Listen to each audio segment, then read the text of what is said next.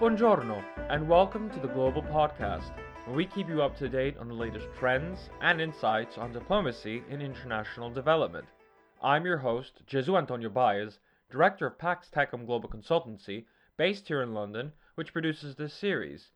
In this podcast, I sit down with thought leaders, diplomats, and experts on the field, as well as provide analysis from our own team at PAX to talk more about the need for diplomacy in international development in order to foster political will around greater social impact and good. So grab your headphones and let's get on with the show.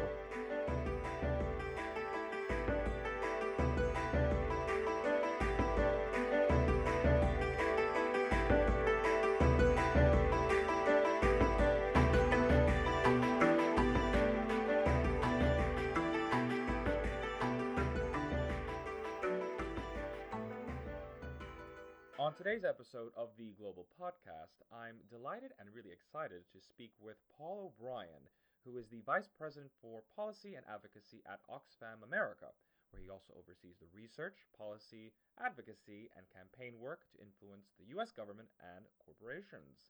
Now, before Oxfam, Paul worked for years in Afghanistan as an advisor to the President and Ministry of Finance on aid cooperation, developing planning, and policy reform. We are delighted to be talking about the importance of NGOs in understanding political will, especially when engaging with governments for sustainable development. So, Paul, welcome to the Global Podcast. Thanks for having me. It's a pleasure indeed to have you, particularly with the plethora of experience uh, that you bring in your current role with Oxfam. Now, before I get into nitty gritty of the questions, and just to provide a bit of context for the audience, I wanted to ask how did you get started in this particular field in working directly with governments that you to where you are now? What is the story particularly behind this? Uh, well, a very brief run through is I actually started out working for local African human rights uh, organizations in Kenya. That was in 93 after uh, graduating from law school.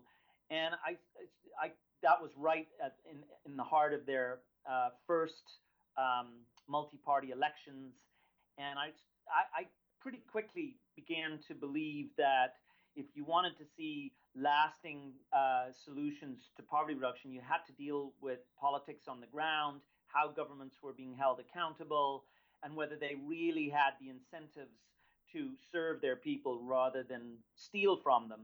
That went into uh, over some years i went back learned a little bit about being a lawyer i'm now recovering from being a lawyer mm-hmm. i worked for a foundation uh, for a while that was doing that kind of work but also bringing in social entrepreneurship and the potential role of the private sector and then finally got into the history you've described which is working in african contexts and then in afghanistan to see if how you could engage governments, challenge governments, sometimes support governments to fulfill their proper role as the provider of basic services and the protector of rights. That's sort of my background. It's very and it's quite diverse, particularly. And when regards to engaging with governments, of course, it's you. It seems to be concentrating mainly within Africa and also then taking to Afghanistan and then into the United States. What were the particular challenges you've noticed when dealing with these diverse governments that you noticed, and then what led you to realize, well, well, hold up a second here, that there could be something in regards to working with them when it comes to development and human rights, or mainly to focus on development, sustainability in that in that onset. Yeah. Well, you know, there are all the obvious challenges around working with governments where where they are uh, complex systems with lots of inter internecine squabbling and power games between the actors on the ground, trying to build a constituency, trying to build power, trying to build relevance, often trying to serve their masters. Um, and so, trying to engage in, a, in, in an anti poverty conversation uh, with a complicated uh, beast like a, a government that is making choices around how democratic it wants to be, how transparent it wants to be, how much power there is to be gained from serving the poor. Those were all uh, interesting challenges um, that that sort of forced me to to do some thinking and learning. But the other, I think, equally interesting uh, challenge that I've come across in my career is that the development community, which you know, development is really a translation of what in the in the in the domestic context is normal um, uh, political and economic behavior. You try to be accountable to your citizens and you provide them with services that will make you more politically popular. That's how basic hmm. um, economic prosperity works. The development equation is the word that the international community uses, whether it's donors, whether it's corporations, to inject themselves into that equation. And what I thought was fascinating and challenging is that the development community is actually really confused about how it feels about the political will um, of governments in sustainable development. They don't know what they want a lot of the time. And so, a lot of the time, as an NGO, you find yourself trying to convince donors or corporations to do the right long term thing, even though they may feel actually there's lots of benefits to doing a, a different thing, a short term outcome, or a much more transactional view of what they, they want to get done in the country. That's the big debate. No, precisely. In fact, you really hit the nail, or really put the hammer on the nail for that aspect, and the fact that the development industry is quite confused on how to engage with governments and and whether or not there's a fit. And, and I know from the, even the government aspect, they think, well, development that's that fuzzy wuzzy hullabaloo, let's hug the earth and sing Imagine uh, type of a deal, which they find completely that can't be intertwined. But as you know, and as I know, and the work of PAX and and the, what the Global Podcast tries to advocate is actually they're extremely relevant and they need to be intertwined because they really go hand in hand, even though the packages are sold differently. Now, coming into that, I'm wondering how how do you how did you work to change that mentality and mindset? Because obviously, we know very well many NGOs, uh, many international organizations, they don't tend to put their thinking caps on when it comes to the political will aspect in engaging, whether it's with advocacy or development programs. How do you uh, approach then the governments when you come up with this development hat and umbrella to say, well, actually, this this could be something towards your benefit. Or at the same token, how do you sway NGOs to say, well, actually, the political tact aspect uh, and employing this for development is something to your benefit? Yeah. So, first to say, you know, part of the reason that I came to work at Oxfam was because I didn't have to persuade anybody in the Oxfam system that thinking politically and shaping the, the, the way that governments and corporations think is going to be essential to us having an impact. The organization had already gotten there and has, has gone a lot further in that journey since I joined uh, 10 years ago.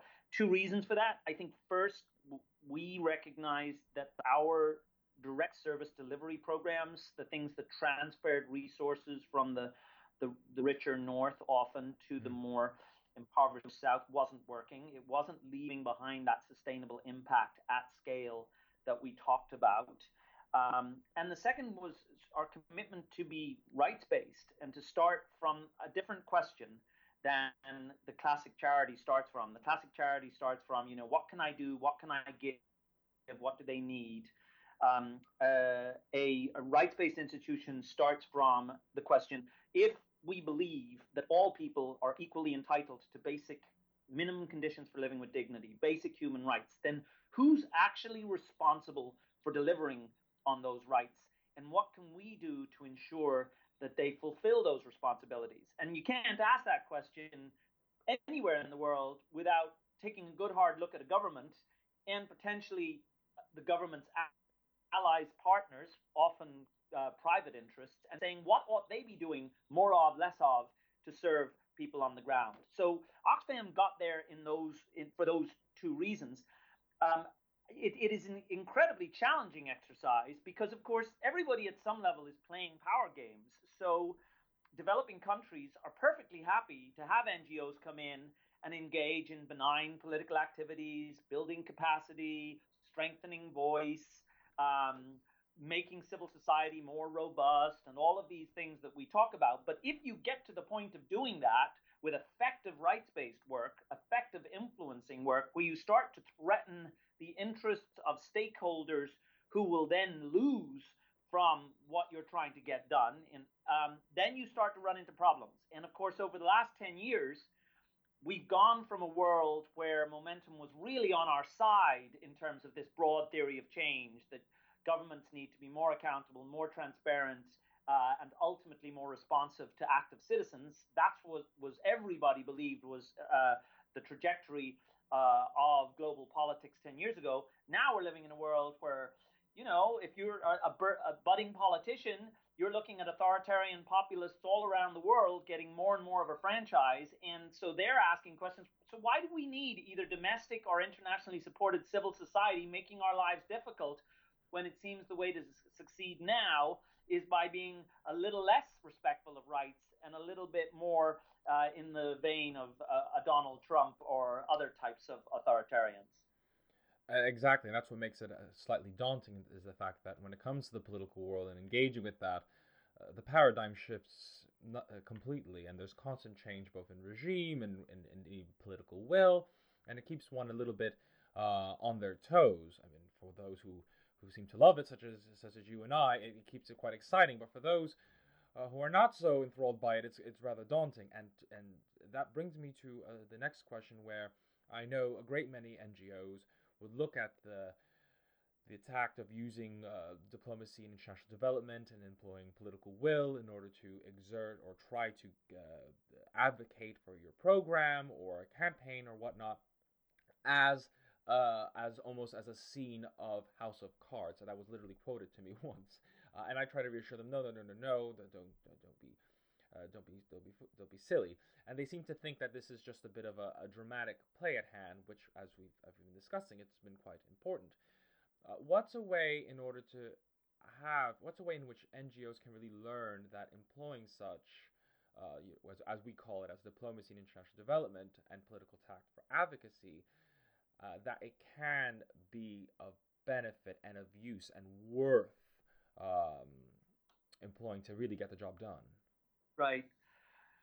So first, I would say, you know, a lot how you approach that question depends on your starting point and at some level your levels of optimism about the direction in which this conversation is going. I personally believe, I think Oxfam institutionally believes that we are facing a somewhat momentary crisis of unaccountability where the growth of authoritarian nationalism, isolationism, populism is separating governments from their citizens in ways that is profoundly unhealthy for sustainable development. That said, we believe, uh, in part because of our mission, and I personally believe that this is a blip in history, that we are moving towards greater citizen agency, greater consumer agency, greater distribution of power from unaccountable elites to those who want to govern their spaces by showing up as people. If, if we're right about that, then it takes your question in that context. And I'm I believe that over time, um, NGOs are going to get more and more sophisticated about how to map the political will of national actors in contexts where they're working and incentivize the right kinds of political behaviors. Just a personal anecdote from my perspective, which definitely colors all my experiences uh, in, in, and, and views in this space. Um, when I arrived in, in Afghanistan we were at the beginning of something, maybe a naive, but certainly a grand experiment to see if we could strengthen a different kind of polit- politics and political actor at a time when, and in a context where how good you were at using a gun and marshaling uh, physical force was the only criteria for leadership that Afghans had ever really valued, meaning warlords had ruled that environment. And then into that space, the, the, the, global development community comes, uh, first by supporting Hamid Karzai, and then asking him to surround himself with development thinkers. So people who are politically savvy, but also uh, wanted to gain a political franchise, who had never been in the Mujahideen, who had most of them uh, had never uh, gained the kind of credibility that is normal in Afghanistan. Where did you fight against which adversary? Um, then along comes Ashraf Ghani, uh, who I worked for, and and he think of this guy. He spent 20 years in Washington in the World Bank, and he comes back to Afghanistan and is trying to convince the Afghan public in uh, in you know, what some people will dispute it, but mainly fair elections, that he is a better servant of their interests than all these warlords. Um, he is anything but a typical Afghan uh, political figure. And yet, what the development community was trying to offer was this is the guy who can help you harness the economic power of the international community that can clean up corruption and that can make your lives better through development.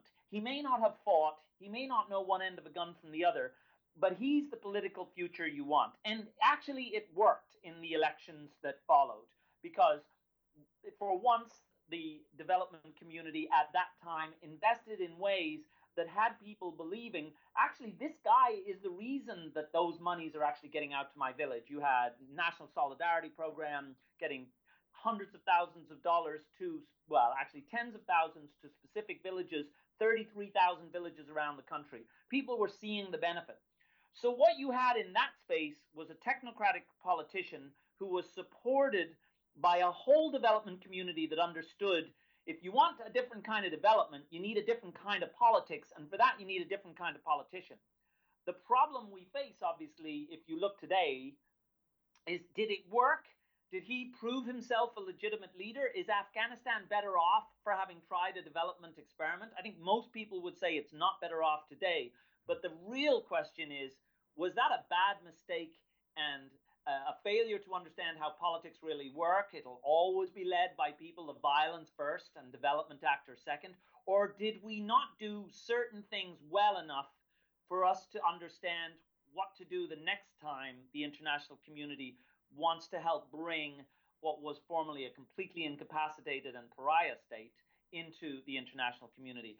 I'm optimistic about that too, but it's a really difficult set of questions that obviously arise from that experience it's a difficult set of questions, but at the same time, just as we've been saying, I mean, it's such a new topic about employing diplomatic tact and diplomacy and international development that to really see the impact, it is going to take time. So, eh, time will tell in regards to the impact that was employed, and of course, whatever it indicates will will help to guide for future attempts. And and that actually takes this to the next question because you mentioned how we are now in this momentary crisis, and of course there are these autocratic regimes that are coming up here and there, like lilies of the field, and it's it's been it's been very daunting for both the international development and international affairs community, particularly when it comes to trying to address human rights or sustain, sustainable development goals or anything that has this rights-based focus.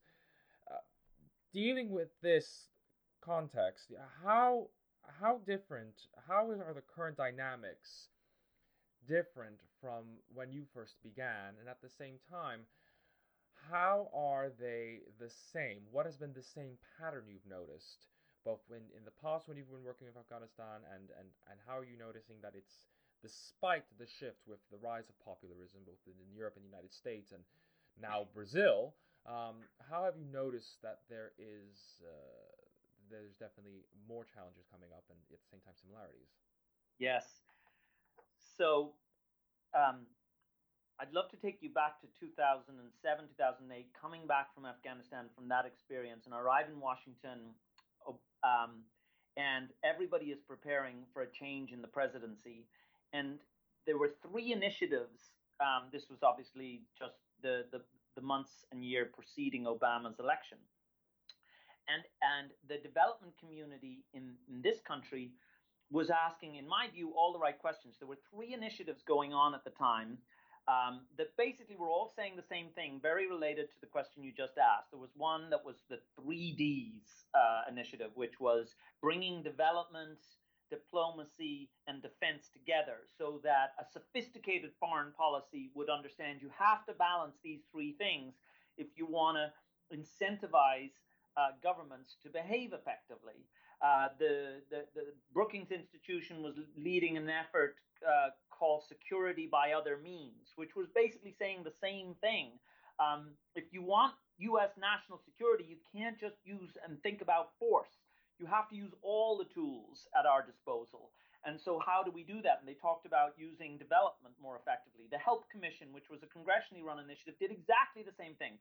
So, 10 years ago, everybody was asking the question how do diplomacy, development, and our, our defense, our security apparatus work effectively to incentivize the right sets of actors um, to make the world more safe and more prosperous? That conversation has, in the large, in, ter- in the lar- in the main, uh, is, is no longer a live conversation in this moment. And much of that is to do with what's happened in American politics um, the, the, the sense that our foreign policy was driven too much by uh, elitist globalists who are disconnected from the concerns of ordinary people yes. and wanted much more basic stuff done. And so Trump is able to basically, I mean, he tonight, I, am sorry, I don't know when your recording is going out, but um, tonight President Trump has asked for prime time space um, so that he can convey to the American people why he needs his border wall and he's essentially going to stoke as much fear as possible. And his calculation and that of his people is that that is a politically positive thing to do, not just for his base, but for the swing voters who are going to determine whether uh, he gets a second term. Um, and that's a frightening thought. So, our view of how the United States needs to show up in the world has changed so much since 10 years ago. I, again, I believe it's a blip. I believe in the end of the day, the relentless logic of having a more interconnected world in which rights are respected and institutions actually serve their people will win the day because in the end of the day citizens are going to demand it. But we are in a, a pretty dark moment uh, for the argument that defense diplomacy and development can usefully work together to help governments win. What does that mean? You have to be smart and thoughtful and maybe specific and transactional about where you get your wins so they survive this moment and that indeed, I mean, it, just listening to it I couldn't help my my jaw just dropping, and I can only imagine the the hurdles that will be coming, particularly when it comes to try to either for those who are trying to convince about the wall or those who try to convince actually on development issues with with the with the current U.S. government. Um, that being said, if there's one thing that we can all agree on is that the fact that despite the despite whatever phase we find ourselves in, you know, the night doesn't last long, sun does come up and with that being said, that's what brings us to consistently push for development and human dignity because we do believe ultimately, irrespective of uh, of, of the current dynamics, they will prevail. Now, yeah. that being said, I want to talk a little bit about the, the, the, the, what I call the tools that are employed in regards to, uh, uh, to, to, to speak of governments on diplomacy and international development. And it's something that I always declare to everybody to the point of ad nauseum, and that's the importance of diplomatic and political tact. I always say it again: diplomatic and political tact consistently. Uh, yeah. To the point where my team wants wants to blow their heads open because they can't take hearing it anymore. But that being said, how I wanted to ask from you, from your experience, clearly from working in Afghanistan, now working in the United States, and now working with uh, with with in the current administration, where where the uh, the America First uh, agenda is rendering it quite difficult to really push forward an agenda that leads the country to believe that it is part of a greater global society, particularly in this discussion about the wall, particularly in this discussion of the other that is consistently harked within the United States. Uh, that being said, what what is how important has you has utilizing diplomatic tact, or proper diplomacy in this case, been in this approach, and and and how, how has it really not been important? You know, have you used a different approach instead because of the current dynamics? Right. Um, so I, I, like the word tact. It's a powerful word, um, but it does need to be explored a little bit. Um, and let me let me back into it a little bit by by saying I agree with you broadly that now more than ever, sophistication around who you're engaging, what their interests are, what your agenda is, and how to achieve it in these times is absolutely fundamental. So tools that NGOs are using in this in that regard are much more sophisticated what we call power mapping at Oxfam, understanding the players, who they are, what they gain and lose, where their alliances are. Um, absolutely key the staffing that you have on the ground, uh, their credibility, their legitimacy, their political uh, sophistication, their relationships with local partners, and their uh, institutional awareness skills, absolutely critical. How you measure and value success in these times, particularly as you're talking about politics uh, in ma- building a different kind of political narrative or sometimes building a different kind of political power, how you measure that and convince others to support that endeavor is absolutely fundamental. But the, the last uh, skill and tool, which is very much, I think, in line with what you're saying, is how do you balance your efforts to, to play and use the different tools as you incentivize or challenge powerful institutions to act differently? For, for many NGOs, it's about playing an inside and outside game in ways that do not put them in conflict with each other. So we use terms like being a critical friend. What it means is that when you go out there and you challenge people in a way that might be deemed by some to be tactless, you do it in a way that the target of your advocacy understands your motivation and accepts that you bring credibility and sincerity to that effort, often because your evidence is solid. And a little rule of thumb that I, that I certainly use you normally have allies within the institution that you're targeting who are very grateful for you having made that public case because it allows them to continue an internal conversation that moves the ball in your shared direction. What that means is so tact doesn't mean that it's always, it often implies that it's behind the scenes um, and that it is non combative uh, and that it, it, it doesn't make people uncomfortable.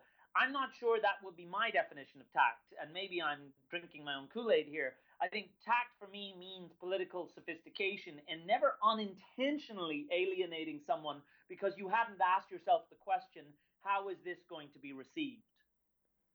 No, precisely. Actually, that that would your definition would actually be far more accurate. Like, and maybe perhaps this would be a lesson for me to, uh, when I engage with others, because every time I mention it, they seem to have episodes of House of Cards flying through their mind. It says, no, that's not what I mean when I say tact. There's there's none of that nonsense happening. But precisely that is that sophistication in regards to engaging. And I really appreciate how you said that critical friend, and that really sums up uh, the whole ethos of the diplomacy and international development. In the end of the day, the role of the diplomat is to be that critical friend, the one that is trusted on both sides of of the field in order to really advocate the particular program or case and whatnot because you, you must have trust. So the critical friend division I thought was absolutely brilliant. And and I would like to ask a final question as we, as we close up this episode is we've we've clearly discussed about the challenges that that is facing currently with international development, particularly when regards to using diplomacy to to push forward advocacy work uh, whether in Afghanistan or whether the United States. But overall, we clearly believe that, that it is important to employ diplomacy in international development. So, if the cases of, of trying to fulfill the SDGs by 2030, by advocating human rights, whether it's women's rights or health or what so be it, why should NGOs need to employ diplomacy and international development now more than ever? Yeah. So, one last reflection on the sort of diplomacy and development nexus, and at some level the tensions. I the, the the challenging part for NGOs in this respect is to be clear-eyed about what the incentives of, of diplomacy often are, and to be persuasive with your diplomatic friends that and and to be sophisticated in your own diplomacy that the, the goals of diplomacy and the goals of development can be mutually reinforcing. If you take the SDGs, it, it, this this conversation happens all the time in Washington, and it's often plays out in the institutional form of the State Department has one set of goals, and the development agencies like USAID or the Millennium Challenge Corporation have another. How do you reconcile them? The the, the, the sort of simplistic, and it's not entirely on, on, on inaccurate um, characterization of the tension is when a diplomat wakes up in the morning she is fundamentally focused on how to serve U.S. United States interests um, through uh, uh, confronting the immediate challenge in front of her and getting an outcome that preserves the peace or advances the interests. It's a shorter term perspective, it's crisis driven, it's very high level. When a development actor steps into the space, they also want to further the national interest, but there are many more dots to connect because their argument is a more prosperous, inclusive, tolerant, peaceful society in 20 years is going to serve, or 10 years, or five years, is going to serve not just American interests, but global interests.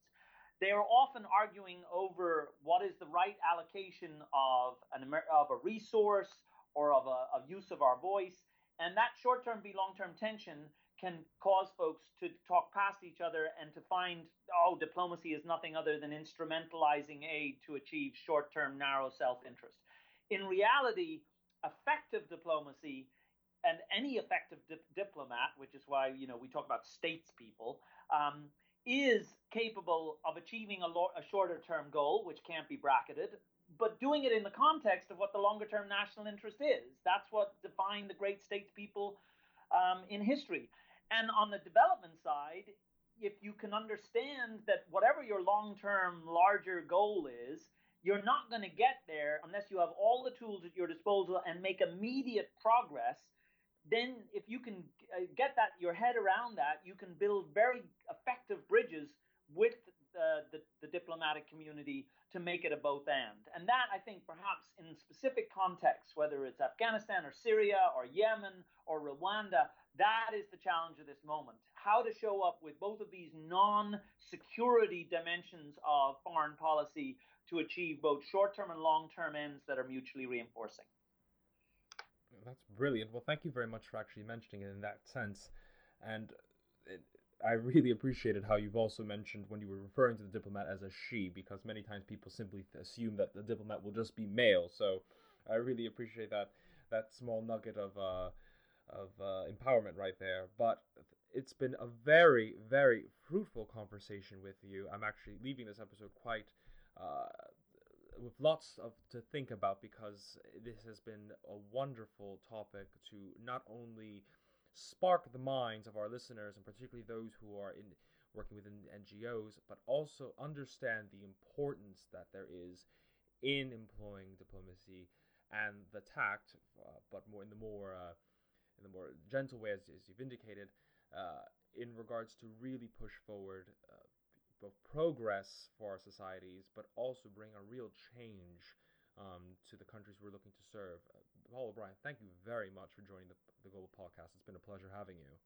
Really enjoyed it. Thanks for asking and looking forward to continuing the conversation in other spaces. That brings us to the end of this edition of the Global Podcast. I'm Jesu Antonio Baez, Director of Pax Tecum Global Consultancy, which produces this series. Please do check out our website at www.paxtecumglobal.org. That's P A X T E C U M G L O B A L dot org to discover more about our work. You can also follow this podcast and the work of PAX on both Twitter and LinkedIn. And if you like this podcast, please don't forget to rate, review, and of course subscribe on both Spotify and Apple Podcast. Join us next week for another edition, and until next time, grazie e ci sentiamo presto. Ciao!